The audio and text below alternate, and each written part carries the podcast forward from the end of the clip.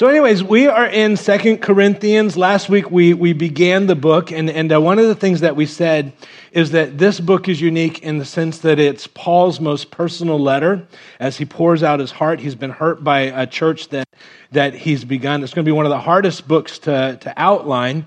And um, in this time, as we get into some of Paul's hurt, it's going to be very difficult for you and I to really feel what Paul was feeling.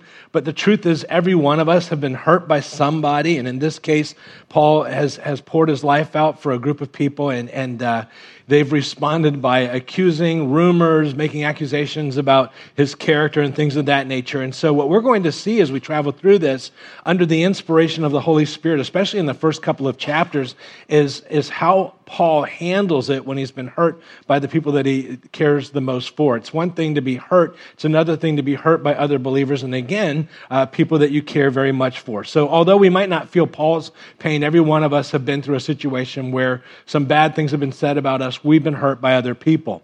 So it's going to be a little bit different uh, this week and maybe the next week as we as we travel through.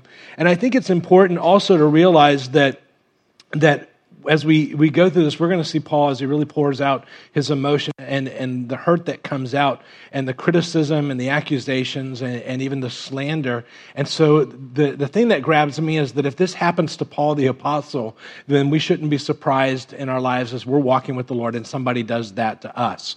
And so, we'll see that as we travel through. But we've called this today How to Handle a Hurt. And uh, last week we began talking about how God uses difficulty in our lives to grow us, to grow us, and He uses the difficulty in our life to, to be a comfort to other people. And where we ended last week is that as Paul surveys this situation and the conflict that he's in, the first thing that he does is he does some self examination.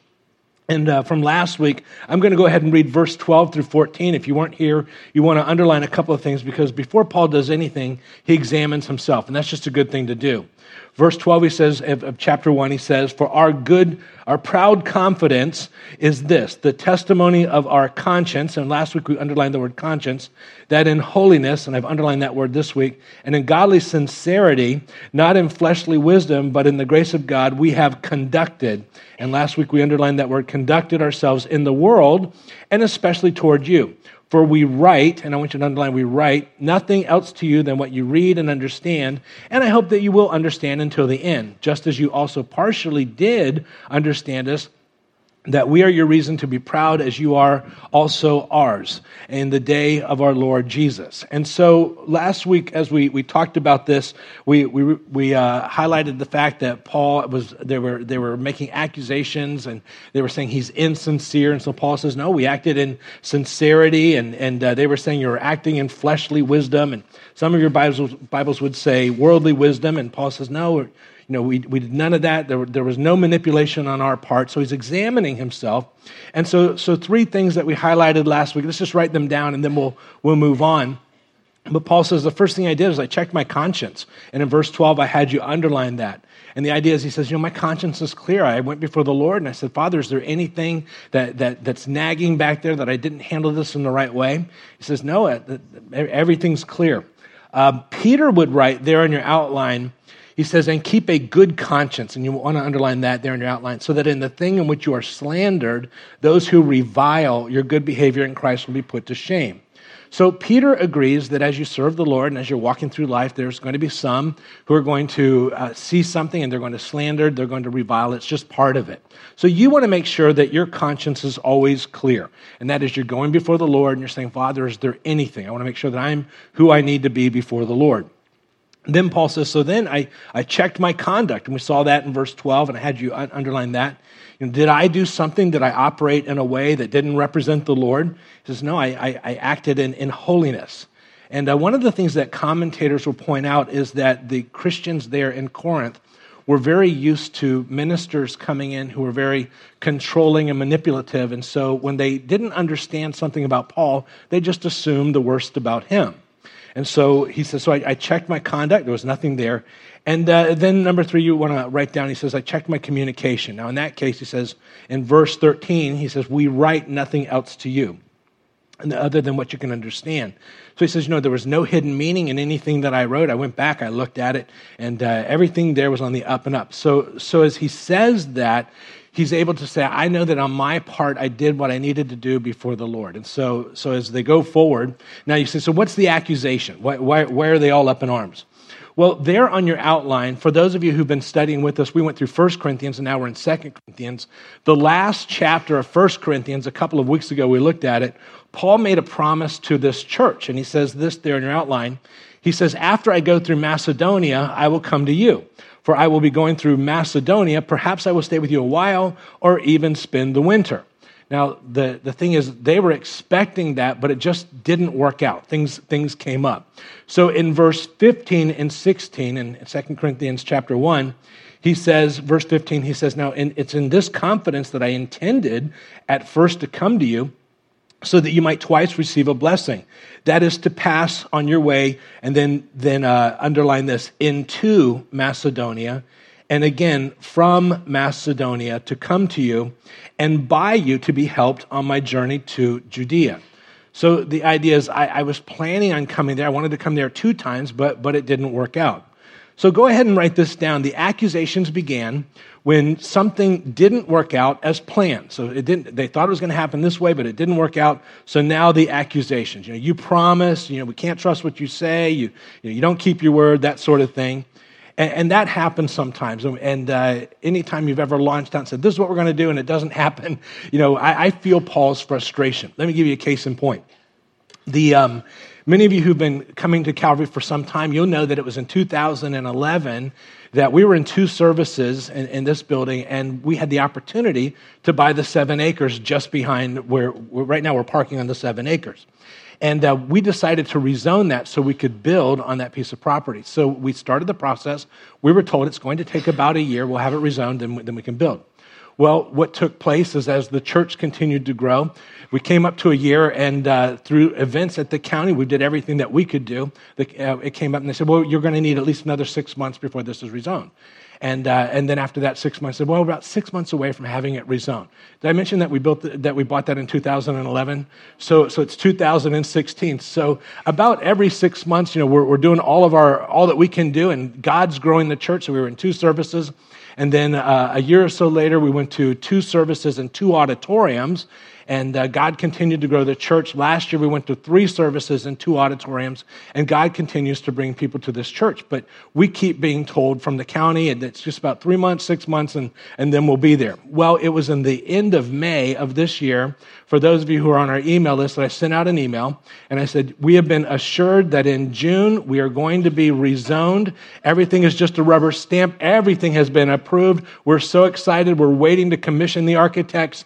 And, um, and so the last week of May, once again, something happened. It had nothing to do with us, but uh, for those of you who've ever worked with the, the county, um, so, anyways, so so now we're at that place where uh, I can't tell you: is it six weeks? Is it six months? And you know what what is it? And it's one of those things where you know I'm I'm frustrated that it, that it hasn't worked out. Now you guys have been very very gracious. Nobody's said you know anything unkind that that we haven't had it completely figured out at this point. But, but I feel Paul's frustration when you, when you say, we're going to do this, and uh, this is how it's going to go, and all of a sudden something happens that's beyond your control, and, and there's nothing that you can do about it. In Paul's situation, it was the believers who took that and they began to make accusations against him because it didn't work out. In this case, it wasn't that Paul wasn't hearing from God. It wasn't that he didn't have enough faith. It wasn't that he didn't work hard enough. It wasn't that he didn't do, do more. It's just that God had another plan. So sometimes you, ex- you expect things to work out, but you know, they, they don't. In this case, there's hurt on both sides. There's hurt on the church's side because they had expectations and they were looking for Paul to show up and they were excited about that. And then he doesn't show up. And, uh, and so they began ha- launching accusations. And Paul is hurt because when it didn't work out, they didn't assume the best about him, they assumed the absolute worst. And that's what's coming out in this. Verses 18 through 20, he says, But as God is faithful, our word to you is not yes and no. We don't do one thing, you know, say one thing and do another. For the Son of God, Christ Jesus, who was preached among you by us, by me and Silvanus and Timothy, was not yes and no, but is yes in him. For as many as the promises of God in him, they are yes. Therefore, also through him is our amen to the glory of God through us. Now, that's a mouthful there. And uh, you come to verse 20, and uh, again, verse 20 says, For as many as the promises of God, in him they are yes, and therefore also through him, and it goes on. So, in, in the context, what Paul is saying, and I want you to write this down, is Paul saying, you know, we're not yes and no. We mean to be yes, but here's what he's saying the promises of God are solid. But my best plans are always subject to change. If I say I'm showing up, I'm really going to try. You take what God says, that's solid, but sometimes my, my plans don't, don't, always, uh, don't always come about. Now, it's at this point where I can move on and uh, just keep going, but there's that phrase that says, The promises of God are yes in him you know and, and, some of your bibles will say it a little bit different. And the question that comes out of that is that are all the promises that god has made are they all yes for me do they all apply to me? And so I, I, feel like if i don't at least talk about this for a minute i'm going to get a bunch of emails. So we're, we're going to talk about this. The context is that what i say that might change. What god says never changes. So uh, when you think of god's promises and, and that, that's the question. Do they do all of them apply to us? And, and, and uh, how does that work out? Again very quickly you always want to ask yourself and write this down. Does this promise apply to me does this promise apply to me? God's given a lot of promises. Uh, here, here's one that we need to say Does this apply to me? Uh, God comes to Abraham there in Genesis 15, and uh, he says, He took him outside. God takes Abraham outside and says, Look toward the heavens and count the stars if you're able to count them. And he says, Show, So shall your descendants be. So, Abraham, your descendants are going to be as, as many as the stars. Well, that's a promise that God gave specifically to Abraham. Is that a promise for me? Or is that a promise just for Abraham? Well, I would say the promise for you is God's going to give you as many descendants as, as He wants to give. But that was a specific promise. So I, I, I would suggest that you don't walk around claiming that promise as though it's for you. And uh, so, so, does that make sense? Now, an, another thing I would want to say is that when we go to promises, you always want to take the whole promise. We as believers are notorious for taking half of a promise and we forget usually the line that's either before it or after it that puts it into context. For instance, in Philippians 4, there's this great verse. that says, it's not on your outline, you have to look it up later. It says that my God shall supply all of my needs or your needs according to his riches and glory in Christ Jesus. Everybody, you've heard of that? Now, what we forget is the line that's just before that, the line that's just before that. Hopefully, you're curious and you'll go find today when you go home what is that line that's just before that? It's in Philippians 4, look it up. But here, I want to give you a, a, verse today that's a great verse, it's a great promise, but many times we forget what's before it and what's attached to it. So here's one that God gave to the nation of Israel, and we use this all the time, I think rightfully so, but we need to remember a couple of things. The nation of Israel at this time had gone so far away from God and some things that, that and they're, they're saying things like, you know, if my people who are called by my name will humble themselves and pray, then God will restore. And God says, you know what? I'm not doing that right now. You've gone too far. Here's what I am doing. And so in this case, in Jeremiah, he says this there in your outline. He says, This is what the Lord God says. When 70 years, underline 70 years, are completed for Babylon, underline Babylon, I will come to you and fulfill my gracious promise and bring you back into this place. Now, you might not have heard about that part of the promise, but we've all heard about the next part of the promise.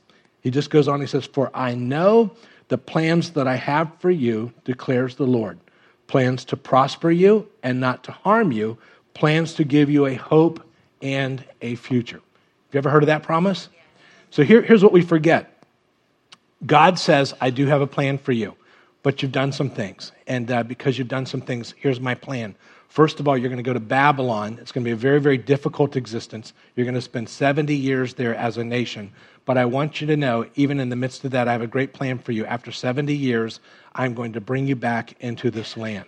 So, how do we apply that to us? Well, many times what we do is in the midst of our difficulty, we begin to proclaim that I know the plans that I have for you, and we say, God's going to do this. Well, that might not mean in the next 15 minutes. For them, it meant 70 years before that would be realized. So if we use this promise today, and certainly God gives us this promise today, and God's plans are always good, but that doesn't mean that we're immune from the difficulty and sometimes even the consequences of our own behaviors. And so, if this verse we were to take that, don't forget that he also attached 70 years, which means that for some of us, if uh, that was lived out, that good plan might not be realized completely until we're in eternity and then that plan is really great. Now, I believe that God uses this in many of our lives to tell us that there's great things in store for us. But make sure you always look at the whole promise, not just half the promise. Does that make sense? So it's a great promise, but you just want to make sure that you understand the whole promise. It doesn't mean immediately. In their case, it was going to be a while. Now, in one place or several places, Paul will use the Old Testament promise as the basis for New Testament believers. For instance, there in your outline, he says, He himself has said, I will never desert you, nor will I forsake you, so that we confidently say, The Lord is my helper. I will not be afraid. What will man do to me? And one of the things that you notice there is that the font is changed. When you're reading through your Bible and the font is changed, that usually means that they're now quoting from the Old Testament. And this is an Old Testament promise. I put the address there. It's Deuteronomy 31 6. And, and Paul says that promise applies to you and I as believers. We can all say, The Lord is with me. He'll never leave me. I'm not to be afraid, I'm not to be discouraged. What can man do to me? So it's a, it's a great, great promise. He never leaves us. Now, when it comes to the promises, and here's the good news uh, Paul would say this there in your outline. Now, he has obtained a more excellent ministry by as much as he's the mediator of a better covenant, underline that better covenant, speaking of Jesus, which has been enacted on better, what's that word? Promises, better promises. Why is it a better covenant? In the Old Testament, when you blew it, you know, you blew it. This is a better covenant because it has nothing to do with what you do or did. It has to do with what he did, so you can't even mess this up. That's why it's a better covenant. Also, the promises that he gives us are better than the ones even in the Old Testament. Better, better promises. So, what does that mean? Well, I'll close with this verse there in your outline in Peter, 1 Peter uh, 1, actually 2 Peter 1, he says, His divine power has granted to us everything pertaining to life and godliness. And uh, many of us have, have, have memorized that part. Through the true knowledge of Him who called us by His own glory and excellence. For by these He has granted to us, and I underline this, His precious and magnificent promises, so that, and I want you to underline, by them, by them, you may become partakers of the divine nature. God has given to us as New Testament believers, believers in Christ, He has given us what He calls precious, uh, precious, uh, magnificent, and precious promises, depending on, on your translation, and precious and magnificent promises. Those promises are given so that you and I can become partakers of what he calls the divine nature. It, it, and here, here's how it works you, you have a situation in your life, and you find a promise that speaks specifically to that situation. And the way that you become a partaker of the divine nature is you have that promise and you say, Everything in my world is contrary. Everything says it's not going to happen but the promise says this, and you make the decision that you're going to believe what God says over all of your circumstances. That's where you become a partaker of the divine nature. And that's where you see God step in and you begin to have those God stories where God shows up because you chose to believe the promise over the circumstance. Does that make sense? Now, this is where Many go through their entire life and they have no or very few God stories because they choose, when their back is against the wall, to believe their circumstances over the promise. Do you remember last week we were talking? And as we talked about how God takes those problems, those challenges that, that we face, and He talked about it's in that patient enduring, when we decide to patiently endure, it flips the switch and it energizes God's comfort in our life. And one of the things that we shared is that for many, many professing believers, when they come to that place where they're going to have to walk through a time of difficulty, they never come to the place where they say, I will patiently endure Instead, they're frantic, freaked out, and frustrated. And we see that. And so they never experience God's comfort. In the same way, when it comes to God's promises, the way that we become partakers of the divine nature is we take that promise and we say, I'm trusting what God says over that. And that's where God steps in, and that's where you have those miracle stories. I can tell you that for, for Cheryl and I, in our difficult times when our back has been against the wall, one of the things that we begin to do is we find the promise and we talk about all the times in the past where God has shown up in, in ways that can only be described as God showing up. I want that for you. You want that for you, and God wants that for you. We're going to move on. Verse 21, he says, Now, speaking of a promise that you can take to the bank, he says, verse 21, Now he who establishes us with you in Christ and anointed us is God, who also sealed and gave us the Spirit in our hearts as a pledge. Some of your Bibles would say down payment, some would say surety, but pledge is the idea. So, there on your outline, I've put that verse 21 from the NIV. He just says, Now it is God who makes both us and you stand firm in Christ. So, here's the big, for instance, the promise that, that, that would be from God that's always yes. The promise of salvation is secure. That's the idea. It's a promise given to us. You can't mess it up. When you're saved, it's because you're the one. He makes you stand in Christ and uh, he's the one who seals you. You had nothing to do with that. It's all on him. So he keeps you, you don't keep him. And so every time Paul has the opportunity to talk about how secure you are as a believer, he takes that opportunity. My kids aren't always good, but my kids are always mine. Nothing ever changes the fact that they're my kids, although I've had a few thoughts a few times. Verse 23. He says, But I call God as witness to my soul that to spare you, underline, spare you, I did not come again to Corinth. We'll come back to that verse. Verse 24, my favorite verse. Not that we lord it over your faith, but we are workers with you for your joy. For in your faith, you are standing firm. You are standing firm. I, I love this verse, and what's going on here is that Paul says, you know, we don't lord it over your faith. Apparently, some false teachers had come into Corinth, and they were becoming like dictators to the church, ruling over them. Paul says, that's not how we do it. We, we come alongside to share with you, eh, eh, with your joy and your faith as you stand firm. And so um, this verse has been a mantra for our ministry from the very beginning. We're, we're kind of a hands off ministry. We want to come alongside if we can help in any way, but it's your faith as you stand firm, and we want to be sharers of your joy, not controlling you or your lives or anything else. So, there in your outline, just write this down and we'll, and we'll uh, move on. In life and ministry, Paul decided to never be controlling and always to hold people with an open hand. He says, we don't, we don't lord it over your faith. We're just sharers of your joy as you stand firm in your faith. So here, here's what that means for us here, here at Calvary as we practice this. We don't, we don't tell you who to marry. We don't tell you what car to buy. We don't tell you what house to buy. That, you know, whatever you do, you do. Now, if somebody comes in for premarital counseling, and this has happened a few times, you know, you, they come in and they're fighting like cats and dogs in, in premarital counseling. At the end of it, we'll say, you know, I don't know that you guys really should get married. I mean, if you're fighting this much, you're probably going to kill each other once you get married. And for those of you who've ever been married, you know that whatever issues are, they're amplified when you get into marriage. So, you know, take a, take a step back. And sometimes they'll say something like, well, what happens if, if we just decide to go get married? You know, are you going to excommunicate us from the church? Like, no, we're not going to do that. We're sharers of your joy. We're not here uh, to lord it over your faith. You're the one that has to stand firm in your faith. All it means is, is if you marry this person, you have to live with them. You know, we don't have to live with them. So, so it's, it's, it's you. You know, we'll still come alongside of you and be, be there for you, but it's, you know, there's, there's that.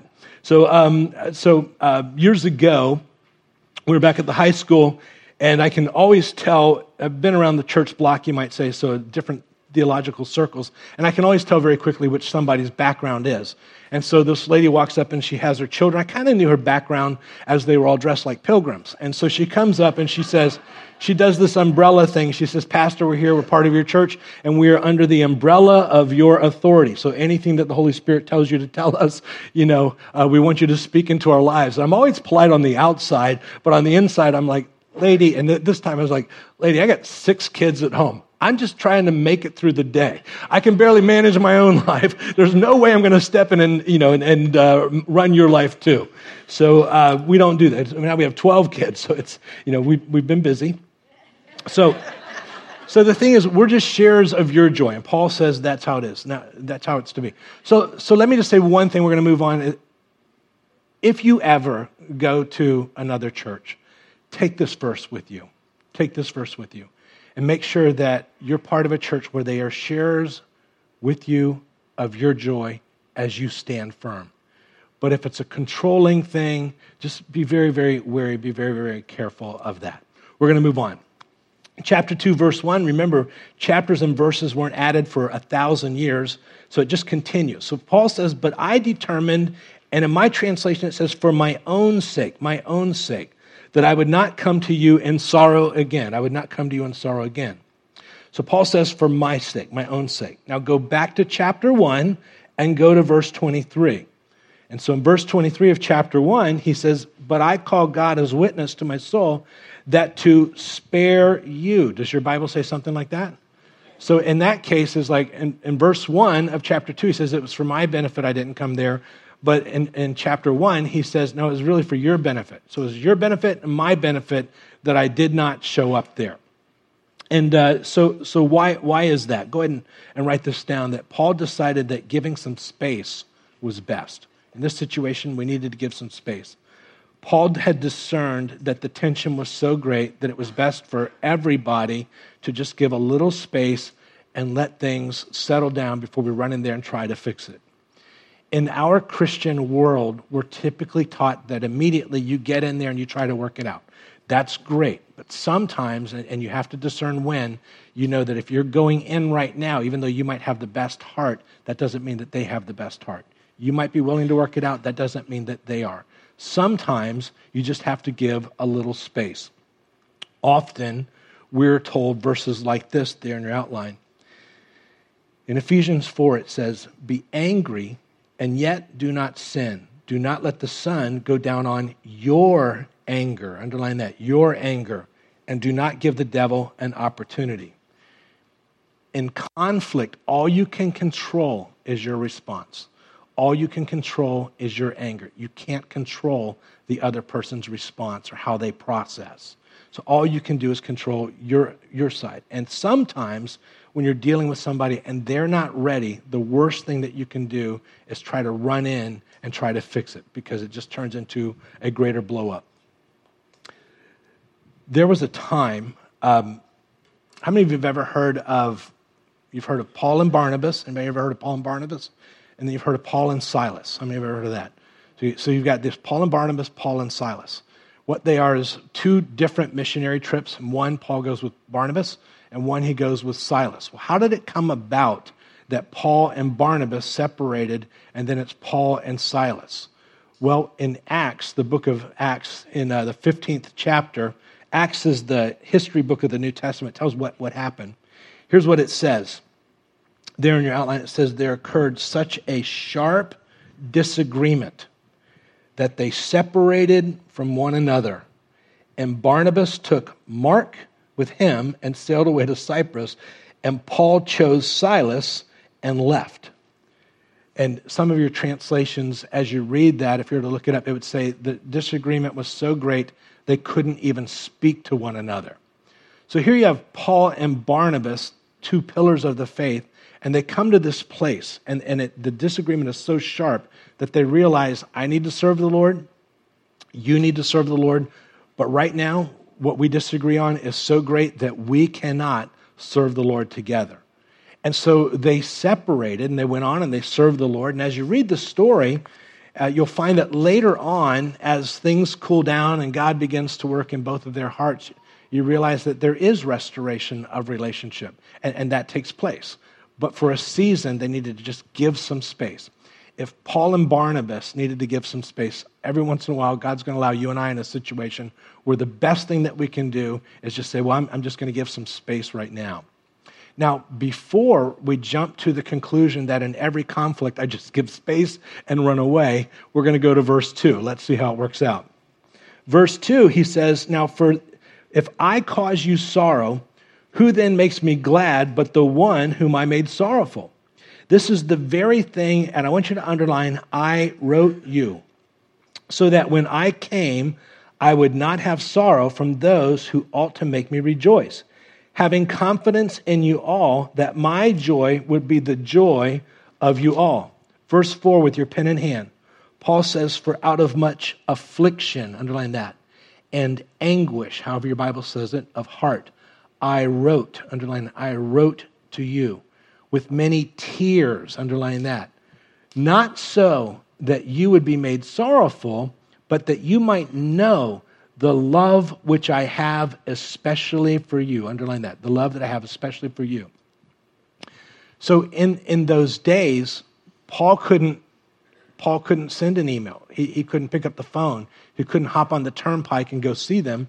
So he did what he knew to do. He wrote a letter, and that letter came to them. That letter was to express guys, you're saying this, but this is how I really feel. And I'm expressing how much I want to work this out, how much I really love you as a congregation. Some of the people in the congregation, they received it. But for some of them, that just fueled the fire for their accusations.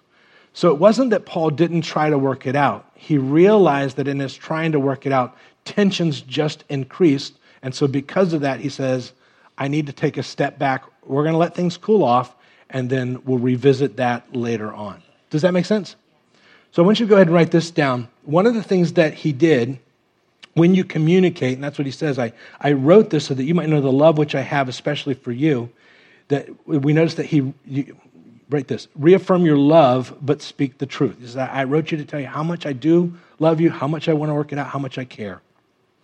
And uh, it, for some, it, it, it just infla- infuriated them, inflamed them. Verse 5, he says, But if any has caused sorrow, he has caused sorrow not to me, but in some degree, in order not to say too much to all of you. Sufficient for such a one is the punishment which was inflicted by the majority. So there, there's something that needs unpacking here. There is the debate. Paul is talking about someone who was put out of the church, and uh, they had the majority had thrown the, this person out. Now, Bible scholars are divided. Some think that it's the guy who was back in 1 Corinthians chapter 5 who was having an immoral relationship with his father's wife. And Paul said, throw the guy out. He won't repent. Throw him out. Others hold that no, this is a guy who is a false teacher in the church, and he's been stirring up trouble and, and creating all types of problems for Paul. And uh, ultimately, they put this guy out, whether it's the immoral guy or it's the, the, the a false teacher. Uh, whatever it is, whoever it is, they have not let the guy back into the church. So Paul says in verse 7, he says, So that on the contrary, you should rather forgive and comfort him. Otherwise, such a one might be overwhelmed by excessive sorrow. Wherefore, I urge you to reaffirm your love for him. So write this down. Apparently, this guy has repented, so that when there's repentance, uh, give forgiveness and restoration in fellowship. When there's repentance, give forgiveness and restoration and fellowship. So, whether this guy is the false teacher or he's the guy who is in an immoral relationship, when he's repented, and so now it's time to restore him back. Now, the reason I had you write down the word fellowship is that when you restore somebody to fellowship, that doesn't necessarily mean that you restore the guy to a trusted relationship. You can have fellowship with somebody, but that doesn't mean that you trust them. So, if it's the guy in chapter 5 of 1 Corinthians who was having an affair with his father's wife, you can restore him after he's repented in fellowship. He can come back to be part of the, the church, but you probably don't want him leading your singles ministry. You don't want him to lead a, a ladies' prayer group or anything like that. So, so there, there's not, you know, there's, there's not the trust, but there's fellowship. If he's a false teacher and he's been stirring up trouble, and now he's repented, you can let him in, but you wouldn't want to put him in a situation where he could be teaching other people, leading a small group, because trust isn't there. So, fellowship is something that can be restored quickly, but trust is something that takes some time before it can be restored. And there are some relationships, and the reason I say this is that there are some relationships that some of you have been in, some of us have been in, where we've been hurt deeply. And we're taught that when we forgive this person, that means that when we restore them to fellowship, that means that we have to now bring them back to the level of relationship that we had before. And that's not the case. That's not the case. Fellowship and trust are two very, very different things. Does that make sense? Now, verse 8, he says, Wherefore I urge you to reaffirm your love for him, for to this end I wrote, so that I might put you to the test, whether you are obedient in all things.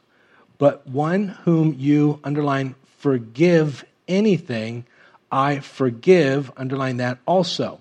For indeed, what I have forgiven, underline that, if I have forgiven anything, I did it for your sakes in the presence of Christ. Do you notice a pattern there? Forgive, forgiven, forgive, forgiven. And then verse 11, he says, so that no advantage, underline this whole verse, so that no advantage would be taken of us by Satan, for we are not ignorant of his schemes. And this is the verse I want to take just a moment to talk about. If you've ever read anything on spiritual warfare, it always brings you back to this verse. Don't let Satan take advantage of you. We are not ignorant of his schemes. We've all heard that. And uh, much on spiritual warfare is written about that. But we also notice that Paul's talking here about forgiveness. So it's forgive, forgive, forgive. And so here's what I want you to write down Satan's schemes, at least in this passage, are related to unforgiveness. Satan's schemes are related to unforgiveness. One of Satan's greatest schemes is to get us into a place we've been wronged, we're holding on to the wrong, we're not forgiving, we're becoming bitter, and, and, and it, it's a scheme of Satan, and he uses it. And we, we've all been there. Am I the only person who's been there? So, so here, here's what I've learned about forgiveness forgiveness is two things. First of all, it's a decision and it's a process. It's a decision and it's a process. You know, when you decide to forgive, that's not for their benefit. What I've learned from the people who've hurt me in my life, they've gone on. They're living their life. But I'm walking around with this bitterness inside of me. So when I forgive, that's not for their benefit, that's for my benefit. I need to release them. Now, when I release them, when I don't give forgiveness, that turns into bitterness. And for me, that usually manifests itself by driving down the road, having an argument in my head with somebody who's not even there or even part of my life. And so you're driving down the road and you're like, and you're thinking about how you'd say it, and then other cars are driving up next to you and they're like looking at you. I'm on my phone. Okay, am I the only one who's ever done that? I am, aren't I? So, so the idea is that, and, and if you've ever met somebody who's bitter, you know it because whatever happened to them happened a long time ago. But every conversation comes back to that, and it's not long before they're reliving that whole event. And they never let it go. Now, here's the problem with bitterness. Here's the problem with bitterness. You never see somebody who's bitter who gets more healthy physically, mentally, or spiritually. When you give forgiveness, that's for you. It has nothing to do with them. They've gone on with their life. You release them. Now, when they repent, when they repent, now they can come back into fellowship. That is, we can go to the same church, we can recognize one another as, as believers, we can be cordial.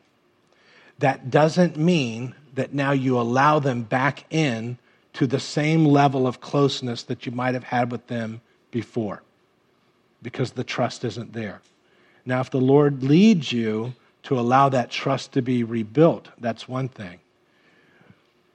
The main thing is that you don't want to go through life with that bitterness. Now, when I was talking about bitterness and unforgiveness, I'm willing to bet that a person or a situation popped into your mind. Somebody who hurt you greatly at some time in your life. That's the person, the situation that you need to forgive. Now, why do, why do I say it's a process? It's a decision and it's a process. You can decide to forgive. We can all decide right here today to forgive. But when you're driving home today and you've released that, just know that Satan's going to come alongside and he's going to whisper it back in and he's going to try to amplify that back in your mind. That's where it becomes a process. It's going to be a battle. You keep coming back to the decision. I'm choosing to forgive. I'm choosing to release. That's where I'm saying, Lord, you allowed this in my life. I'm trusting you.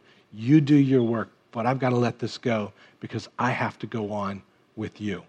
You release them. You release them. That makes sense? There's so much more we could say. We're out of time. So I'm just going to go ahead and close in prayer.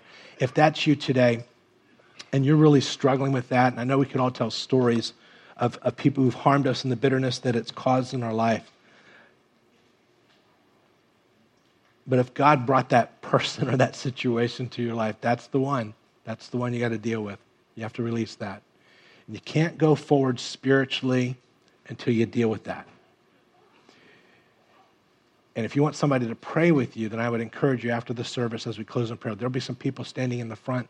They would love to pray with you.